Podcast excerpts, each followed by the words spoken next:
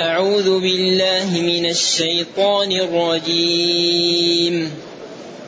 فإن تابوا وأقاموا الصلاة وآتوا الزكاة فإخوانكم في الدين. ونفصل الآيات لقوم يعلمون. وإن نكثوا أيمانهم من بعد عهدهم وطعنوا في دينكم وطعنوا في دينكم فقاتلوا أئمة الكفر إنهم لا أيمان لهم إنهم لا أيمان لهم لعلهم ينتهون. ألا تقاتلون قوما نكثوا أيمانهم وهموا بإخراج الرسول وهموا بإخراج الرسول وهم بدؤوكم أول مرة أتخشونهم؟ فالله أحق أن تخشوه إن كنتم مؤمنين قاتلوهم يعذبهم الله بأيديكم, بأيديكم ويخزهم وينصركم عليهم ويشفي صدور قوم مؤمنين. ويذ... قاتلوهم.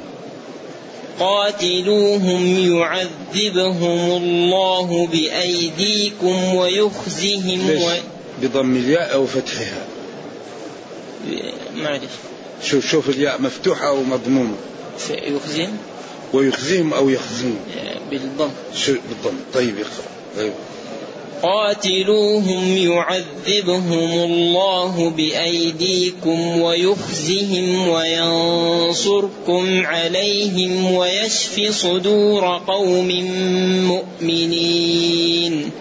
ويذهب غيظ قلوبهم ويتوب الله على من يشاء. والله عليم حكيم. أم حسبتم أن تتركوا ولما يعلم الله الذين جاهدوا منكم ولم يتخذوا ولم يتخذوا من دون الله ولا رسوله ولا المؤمنين وليجة. والله خبير بما تعملون.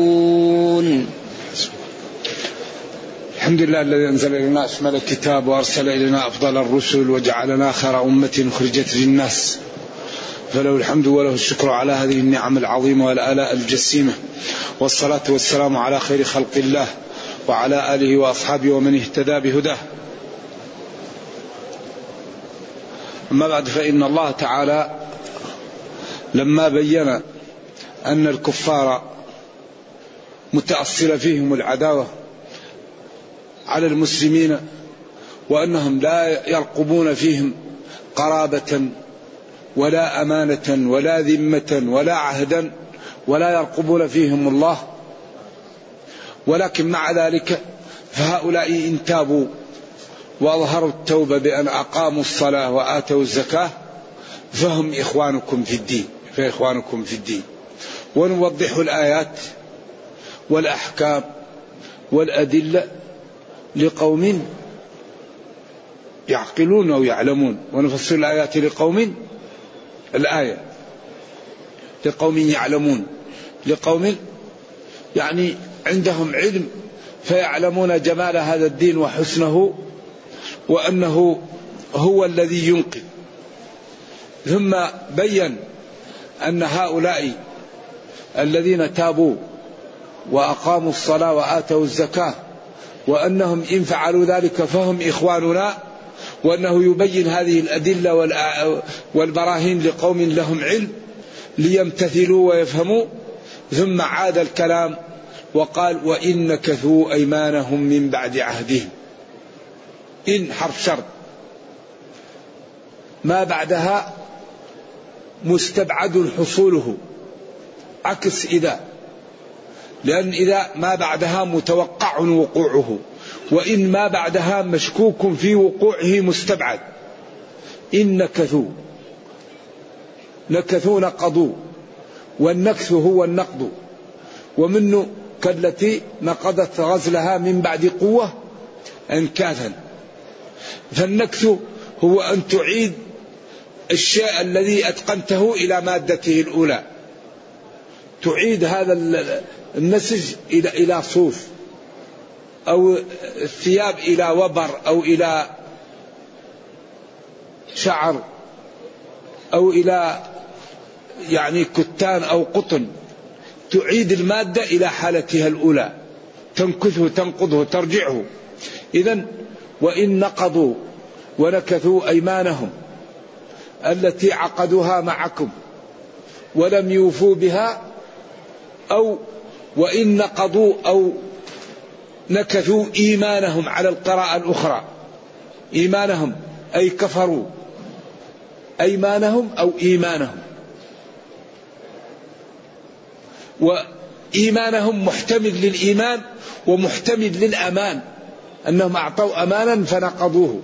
أو إيمان دخلوا في الإسلام فكفروا به. أو جعلوا عهودا وعقودا فنقضوها.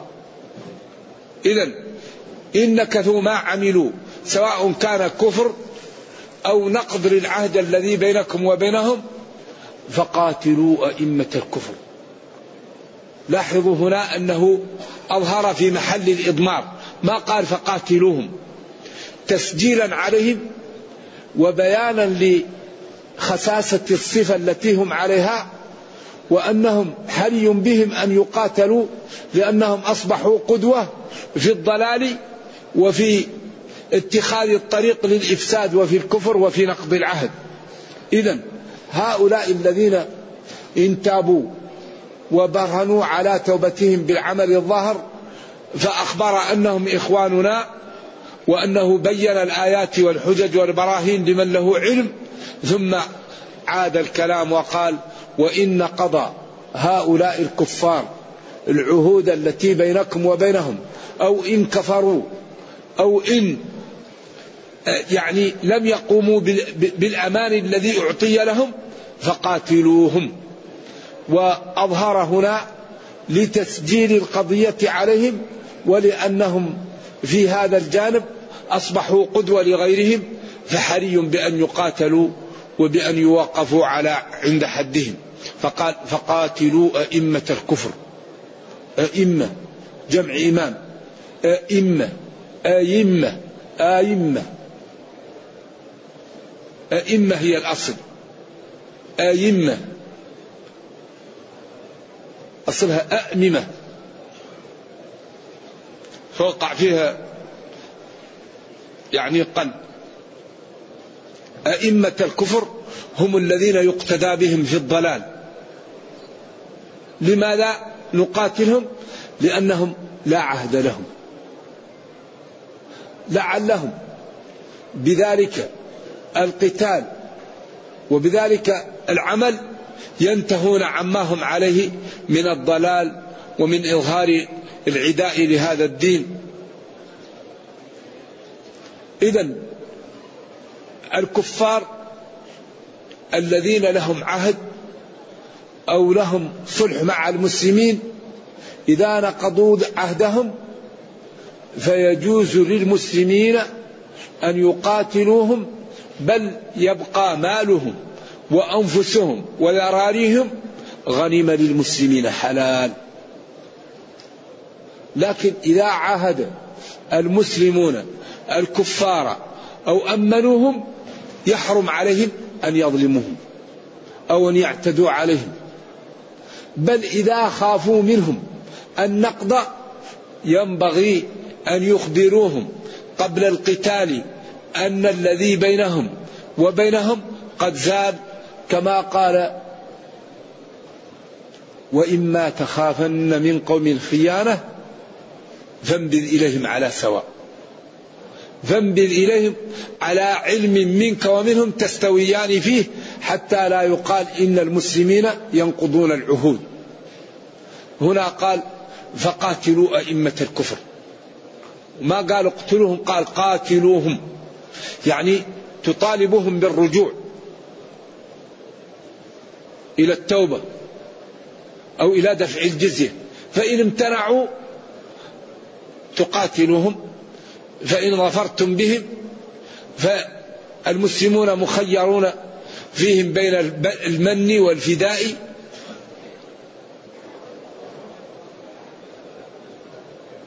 وبين القتل. فشدوا الوثاق فإما منا بعد وإما فداء حتى تضع الحرب أوزارها. فقاتلوا أئمة الكفر يعني قادة الكفر إنهم لا إيمان لهم أو لا إيمان لهم لعلهم بذلك القتال يكفون. عن أذية الإسلام والمسلمين وعن الوقوف في وجه الدعوة. لعلهم ينتهون يكفون. ثم فتح الباب وهيج المسلمين وحمسهم على هذا الأمر فقال ألا تقاتلون؟ الهمزة للاستفهام ولا نافية أو زائدة. والقول الصحيح أن ألا حرف تحضيض ألا إنهم هم المفسدون؟ ألا تقاتلون؟ ألا وبل يتواردان في بعض الأماكن من الألاء إنهم ولكن هنا ألا تقاتلون؟ هذا حرف عرض. قاتلوهم. ألا تقاتلون بمعنى قاتلوهم. هل لا قاتلتموهم؟ قوما. يعني أعداء. ضررهم كبير. قد نكثوا أيمانهم.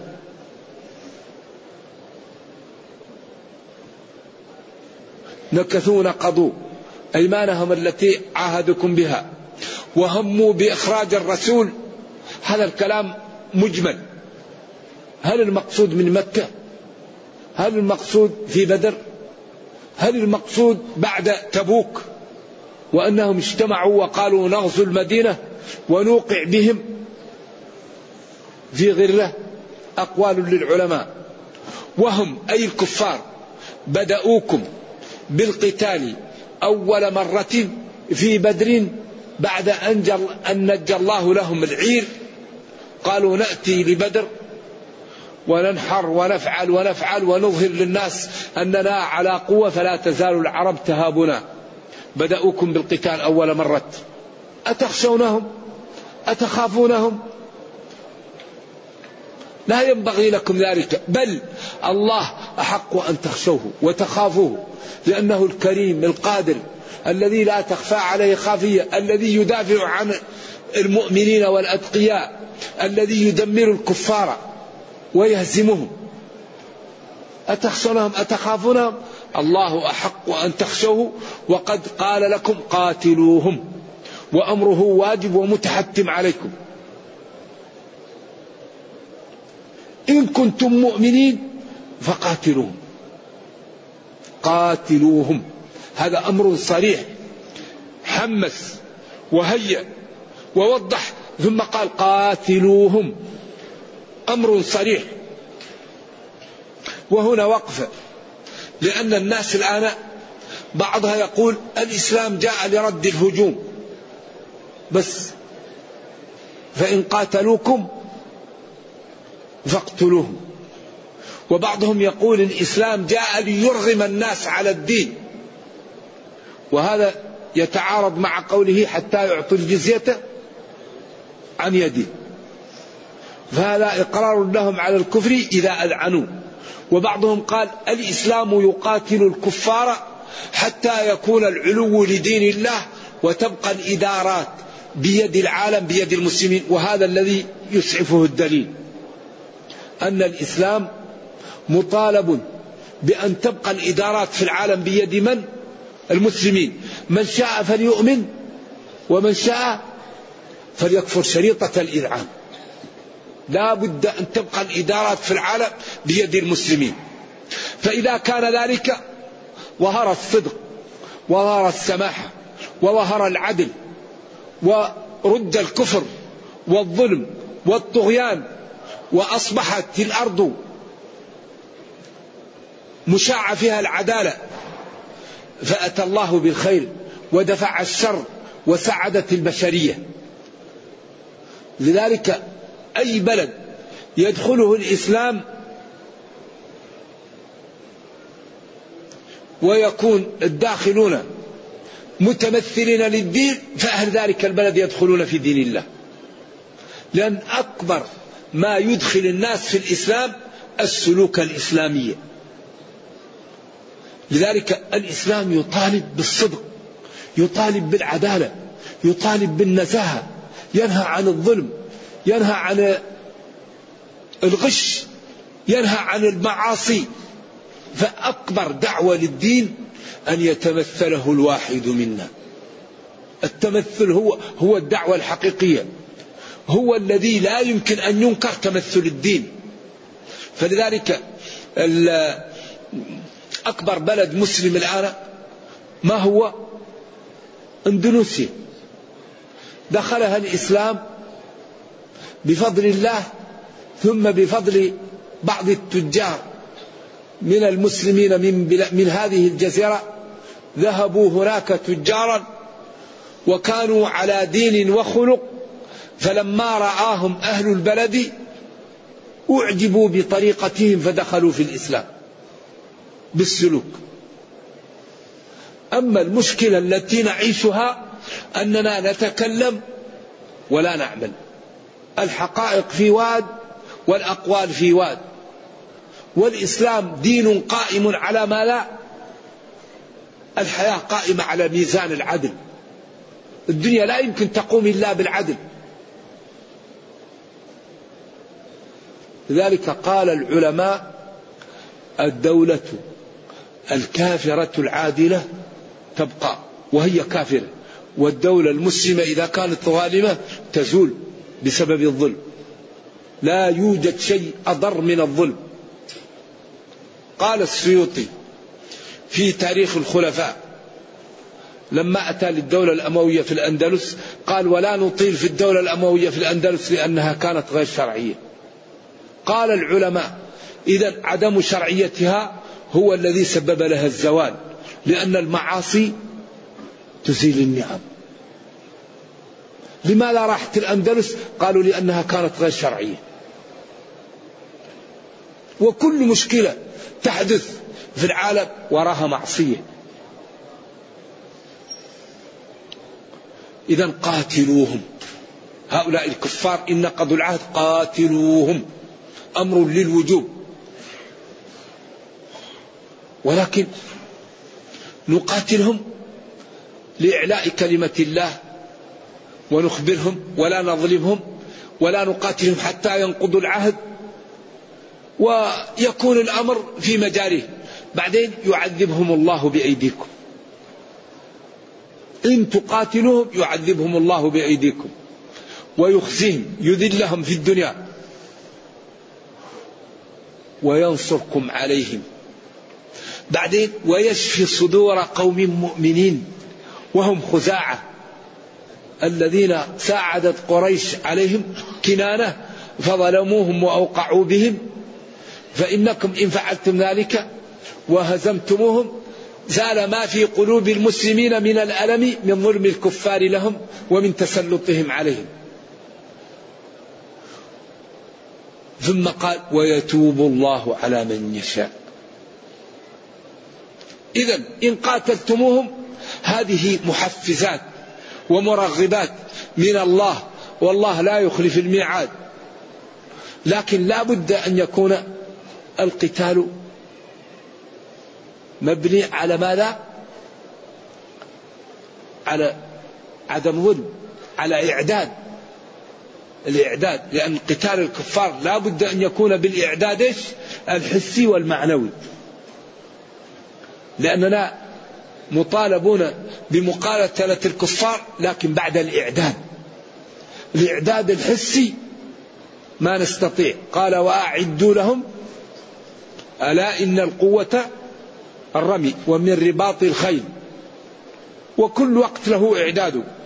والإعداد المعنوي أن نلتجئ إلى الله ونستقيم على دينه ونبتعد عن المعاصي.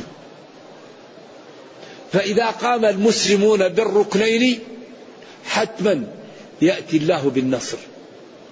لأنه قال أوفوا بعهدي وقلنا إن المسلمين لما قاموا بالركنين في غزوة الخندق الأحزاب الله نصرهم. جاء كل من في الأرض يقاطع المسلمين. وهم قلة. وجاءتهم قريش وغطفان وهوازن والأحابيش وهي قبائل مختلطة. وجاءوا من فوق المدينة من جهة الشرق ومن أسفلها من جهة الغرب. حتى وصف الله الموقف وقال وزغت الأبصار أو جاءكم من فوقكم وإن زغت الأبصار وبلغت القلوب هذا تعبير عن شدة الخوف. وبلغت القلوب الحناجر. يعني تعبير عن شدة الخوف. ماذا فعل المسلمون؟ قاموا بالركن المادي وهو حفر الخندق. قال سلمان كنا إذا خفنا خندقنا. فالنبي صلى الله عليه وسلم حفر الخندق. ورأى فيه من الكرامات ومن العجائب ما لا يعلمه إلا الله. يضرب ويقول فتحت لي خزائن كسرى وقيصر. لما صعبت عليهم حجرة جاء هو وضربها فتكسرت هذه النبوة وهذه الأشياء مأمور بقيام الأسباب بها وإلا جبريل لو أراد الله أن يضع جناحه تحت كل البلد ويقلب كما فعل بقرالو ولكن أراد أن تكون الأمور في الدنيا بالأسباب. أوفوا بعهدي أوفي بعهدكم. جعل الأمور بالأسباب. لذلك أمر بحفر الخندق وهذا الركن المادي. ثم التجأوا إلى الله وآمنوا به ودعوه وعلموا أن لا طاقة لهم إلا به. فقالوا هذا ما وعدنا الله ورسوله وصدق الله ورسوله وما زادهم إلا إيمانا وتسليما. إذا المسلمون ينتصرون أولا بالإعداد الحسي ثانيا الإعداد المعنوي فالإعداد الحسي ما نستطيع ولو عصى. والإعداد المعنوي نستقيم ونسأل الله ونبتعد عن معاصي الله ونمتثل أوامر الله ونجتنب نواهي الله ونلتجئ إلى الله. فإذا فعلنا ذلك حتما ربنا ينصرنا لأنه قال إن تنصروا الله ينصركم. وقال إن الله لا يخلف الميعاد. وكان وعد الله مفعولا. إذا قاتلوهم هؤلاء الذين نقضوا العهود. يعذبهم جواب الشر. إن تقاتلوهم يعذبهم الله بأيديكم. يؤسرون يقتلون يجرحون. ويخزيهم يذلهم يجعلهم أسراء يجعلهم عبيد. وينصركم عليهم. بعدين قال ويشفي صدور قوم مؤمنين لما حصل فيهم من ظلم هؤلاء واعتدائهم عليه في قلوبهم من الألم ومن الحنقة. إذا رأوه من هزموا ووقعوا في الورطة وفي الهلكة زال ما في قلوب المسلمين. ثم قال ويتوب الله. ويتوب الله على من يشاء. ويتوب الله على من يشاء. والله جل وعلا عليم حكيم. يتوب الله على من يشاء يدخل فيها أبو سفيان. ومن معه ممن كانوا في بدر كفار وفي أحد. ثم بعد ذلك هيأ لهم الله التوبة وتابوا وأصبحوا من صالح المسلمين. ولذلك الجملة هنا مستأنفة لأن القتال ليس له علاقة بالتوبة وإنما القتال له علاقة بالتعذيب وبالنصر وبخزيهم وبشفاء الصدور. أما توبتهم لا علاقة لها بالقتال وإنما هو شيء يحدثه الله إذا أراد ذلك. إذا فلم يتعلق بالأمر بالقتال وإنما جاء مستأنفا. ويتوب الله من بعد ذلك ومن بعد المعركة على من يشاء من عباده ويدخل في أولئك أبو سفيان. ومن معه ممن هيأ الله لهم التوبة. والله عليم بنياتكم حكيم في تشريعه ويتوب الله على من يشاء. والله عليم حكيم عليم بنياتكم حكيم في تشريعه. ثم قال أم حسبتم؟ الهمزة للإنكار. أم أبل حسبتم إضراب. أظننتم أو اعتقدتم أن تتركوا هكذا؟ ولما يظهر الله الذين آمنوا منكم ولم يتخذوا من دون الله ولا رسوله ولا المؤمنين وليجة دخيلة؟ لا. لا تتركوا حتى يظهر الصادق من الكاذب. وحتى نمحصكم وحتى نختبركم حتى إيش يظهر كل شيء في محله. بل أحسبتم أن تتركوا هكذا؟ ولما يعلم علما تقوم به الحجة. يظهر الله الذين آمنوا منكم. يوضحهم.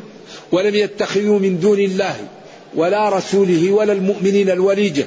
الوليجة هو الدخيلة في القوم من غيرهم. ولذلك بعضهم يقول هؤلاء نخاف الدوائر. كما قال في سورة المائدة ماذا قال الله تعالى عن المنافقين ما قال في المنافق عن المنافقين في سورة المائدة أنهم يخافون الدوائر وأن هؤلاء يتخذوهم دخيلة ليوم إيش؟ ليوم كريهة فالله قال أتخشونهم؟ فالله أحق أن تخشوا فترى الذين في قلوبهم مرض يسارعون فيهم يقولون نخشى أن تصيبنا دائرة. يتخذون منهم وريجة قائلين نخشى أن تصيبنا دائرة. فعسى الله أن يأتي بالفتح أو أمر من عنده فيصبحوا على ما أسروا في أنفسهم نادمين. إذا أظننتم أن تتركوا هكذا ولم يبتليكم ويختبركم حتى يظهر الصادق من الكاذب. ولذلك قال ولنبلونكم حتى نعلم المجاهدين منكم الصابرين ونبلو أخباركم. وقال أحسبتم أن تتركوا؟ ولما يعلم الله الذين جاهدوا منكم حقا ولم يتخذوا من دون الله ولا رسوله ولا المؤمنين دخيلة دخيلة في الكفار يبلغونهم أمر المسلمين. يطلعونهم على سرائر المسلمين يجعلون بينهم وبينهم صداقة لعل أن يقع شيء. الله أحق أن تخشوه. فهو القادر وهو الكريم وهو الذي يعز وهو الذي يذل وهو الذي ينصر. فلا ينبغي لكم أن تفعلوا ذلك. إذا ظننتم أن تتركوا هكذا حتى يختبركم ويبتليكم ويظهر الصادق من الكاذب كما قال تعالى ألف لام ميم. أحسب الناس أن يتركوا أن يقولوا آمنا وهم لا يفتنون. ولقد فتنا الذين من قبلهم. فلا يعلمن الله الذين صدقوا ولا يعلمن الكاذبين. إذا أم حسبتم؟ أظننتم أن تتركوا هكذا؟ ولما لما ولم كلهم ينفي ولكن لما متوقع أن اللي بعدها يقع. لم نفي للماضي. تجعل المضارع ماضيا. حرف نفي وجزم وقلب ولما متوقع أن يقع. ولما يظهر الله. الحمد لله. نهديكم الله سبحانه. والوليجة الدخيلة في الشيء من غيره. ويقال فلان وليجة في, في, في, في بني فلان. أي ليس منهم. والله خبير بعملكم أو بالذي تعملونه. إذا هذه الآيات تبين أن هذه الدنيا ابتلاء واختبار وأن العاقل فيها ينبغي أن ينتبه. ويجتهد في طاعة الله تعالى حتى ينجو بنفسه ولا يقع في الورطة. ولذلك الكون كله خلق للابتلاء. قال تعالى خلق الموت والحياة ليبلوكم. وقال ولا يزالون مختلفين إلا من رحم ربك. ولذلك خلقهم. خلقهم للابتلاء للرحمة وللاختلاف. وقال وما خلقت الجن والإنس إلا لآمرهم وأنهاهم فيعبدني من يعبدني من قدرت له السعادة ويعصيني من قدرت عليه الشقاوة إذا إلا لأبتليهم. فهذا الكون خلق للابتلاء وللاختبار فينبغي للعاقل أن يعلم موارد العطب ويتجنبها وأن يعرف موارد السلامة ويسلكها. هنا قال أم حسبتم أن تتركوا؟ أظننتم أن تتركوا هكذا؟ ولما يظهر الله الذين آمنوا منكم. آمنوا صدقوا تشمل 11 جملة. ولم يتخذوا يستعملوا من دون الله المعبود بحق ولا رسوله محمد صلى الله عليه وسلم وليجة دخيلة. مع الكفار. والله جل وعلا خبير بعملكم أو بالذي تعملونه. فالنجاة النجاة قبل أن يفوت الأوان. ولذلك أخطر ما يواجه المسلم ويسده عن طاعة الله أربعة أمور. وهي أول شيء النفس. إن النفس لأمارة بالسوء وآفة العقل الهوى. فمن علا على هواه عقله فقد نجا. أخطر شيء النفس. لا بد أن تأطرها على الحق. قال تعالى ونهى النفس عن الهوى. الثاني من الآفات الخطيرة الشيطان. إن الشيطان لكم عدو فاتخذوه عدوا. قل لعبادي يقول التي هي أحسن. إن الشيطان ينزغ بينهم. الثالث الدنيا. الدنيا إذا امتلأ قلب الإنسان من محبتها أخذها بالربا وبالرشوة وبالسرقة وبالاعتداء فنجسته ونجست حياته ونجست مأكله ومشربه ومسكنه فقسى قلبه فهانت عليه المعاصي فهلك. إذا المعاصي تجر. أهم شيء نهتم به أكل الحلال. لماذا المسلمون يدعون ولا يستجاب لهم؟ قال له أطم مطعمك استجب دعوتك. الدنيا مشكلة. كالماء المالح. لذلك ينبغي للإنسان أن يحذر من, من البحث عنها إلا عن طريق حلال. الرابع الناس شياطين الإنس. هذا يوغر صدرك على إخوانك ويجعلوك تقطع والديك وأقربائك وتقع في أمور. ولذلك شياطين الإنس يوحون إلى شياطين الجن. قال وإخوانهم يمدونهم في الغي ثم لا يقصرون. شياطين الإنس والجن يوحي بعضهم إلى بعض زخرف القول غرورا. لذلك هذه الأربعة هي المعوقات عن السير الصحيح.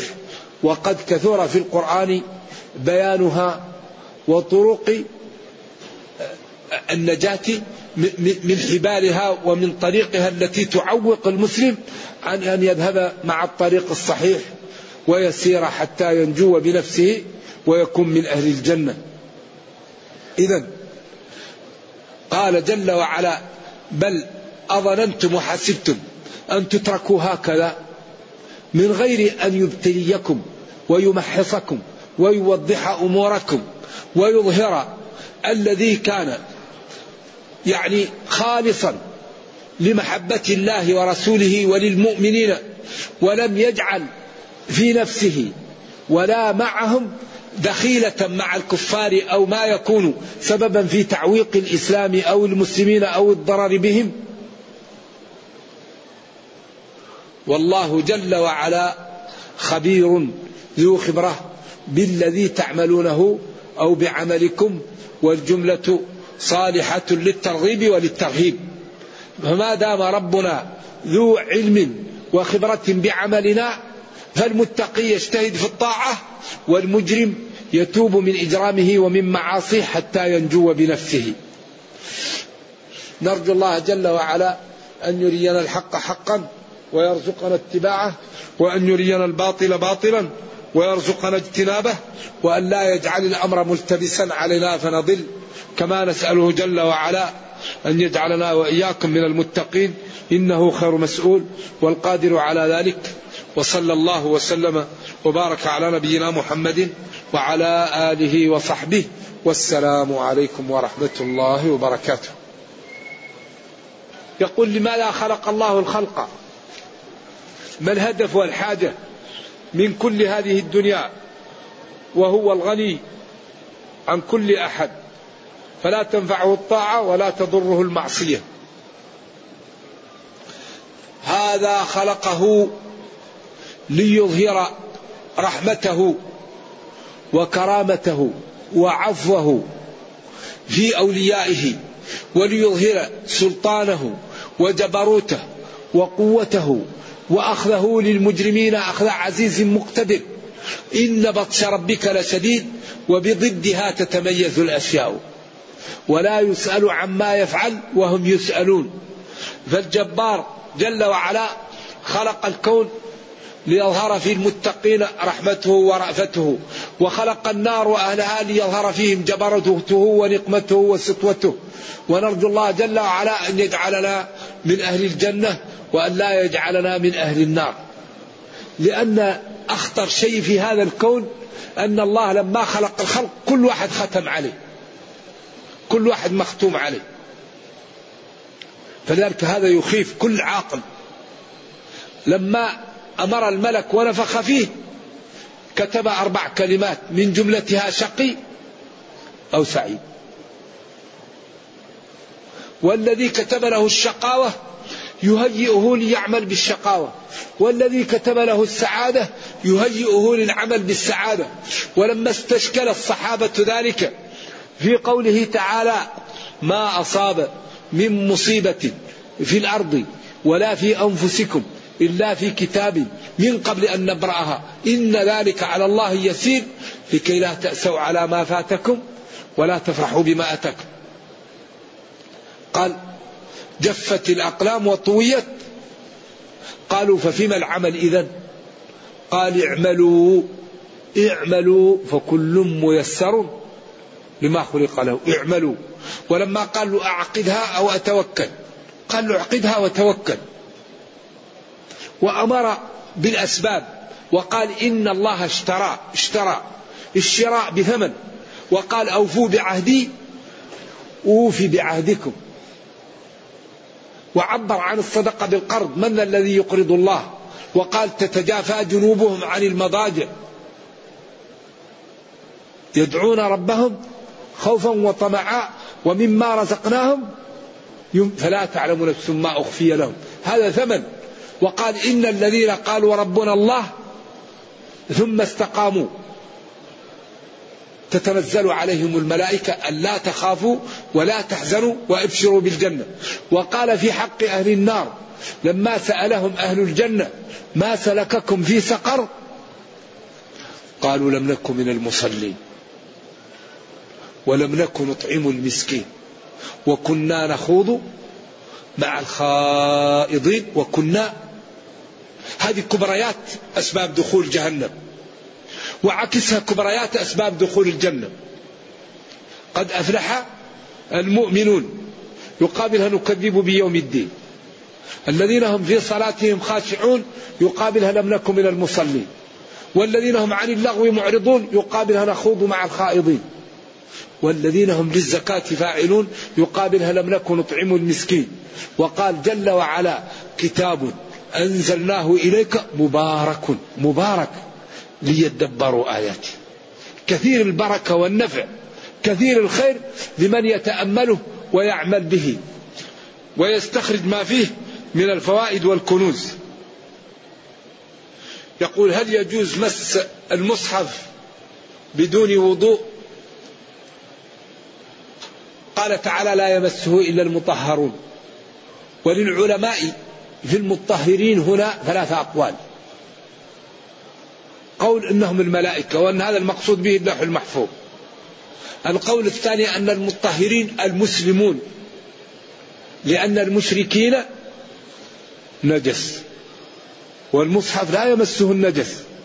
القول الثالث وهو أحوط وأقرب أن المطهرين الذين تطهروا من الحدث الأصغر والأكبر وأن هذا القرآن إذا كان كاملا الأولى أن لا يأخذه إلا من اتصف بالطهارة الكاملة.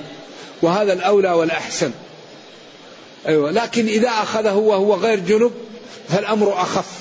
لكن الأولى أن يكون مطهرا هذا أكمل وأتم. ولذلك ذلك ومن يعظم شعائر الله. النبي صلى الله عليه وسلم ما جاءت التوراة وضع لها وسادة وحطها عليها ليقرأها يبين لهم أن الرجم موجود فيها في سنن أبي داود نعم فلذلك احترام المصاحف وعدم رميها وتجد الإنسان يصلي فإذا أراد أن يسجد يحط المصحف على لا المصحف لا ينبغي أن يحط لا بد أن يرفع إما على مرفع أو على شيء ولا يحط هكذا لأن هذا يشعر بعدم إيش؟ أيوه. ولا يقلب بالريق. هذا سيء جدا.